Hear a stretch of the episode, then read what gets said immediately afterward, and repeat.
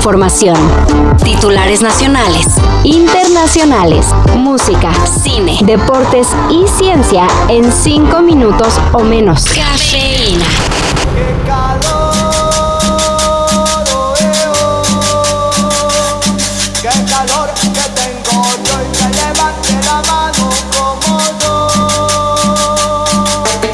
Está dura la calor, ¿verdad? Pero no le crean a quienes les digan que así es cada año, porque no es así. Este año en particular, la CDMX se siente un poquito más calurosa debido a que, según estimaciones oficiales, la capital del país es un grado más caliente que hace 20 años. Y aunque muchos dirán un gradito no es nada, la verdad es que ese grado significa una importante subida en la temperatura, debido a eso que se conoce como isla de calor urbana. Es decir, que el abundante concreto de la ciudad y la escasez de áreas verdes hacen que la sensación de calor sea 4.6 grados centígrados más de lo que marca el termómetro. Y de continuar con nuestras prácticas, seguro en unos años la situación será insoportable.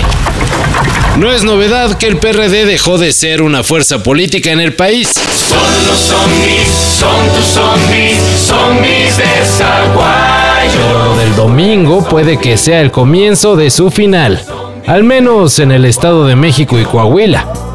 Con 99% de las casillas computadas, el Sol Azteca apenas logra un ridículo 2.94% de los votos, siendo que para conservar su registro como partido político necesita el 3%. Así que hagan oraciones para que alcancen los votos necesarios. O para que no. Depende de qué tan a gusto estén en que se le dé dinero para campañas a un partido que no logra ni siquiera el mínimo de los pinches votos. Son mis son mis chavos, son mis viejos.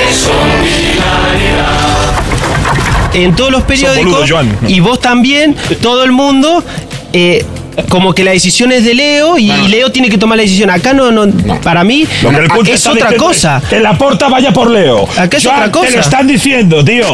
El futuro de Leo Messi parece que será el fútbol de Arabia Saudita. Pero, para ilusionar a los aficionados del Barcelona, ayer el padre y también representante del crack argentino se reunió con Joan Laporta, presidente del club catalán. El resultado, pues solo material para más especulaciones, porque mientras que unos dicen que ya únicamente faltaría afinar detalles, otros opinan que si había posibilidades del regreso de Messi, estas ya pueden considerarse nulas. Pero la verdad es que solo son rumores. No hay nada. Aún tenemos que hablar de montones de cosas, declaró el padre de Messi al terminar la reunión con Laporta.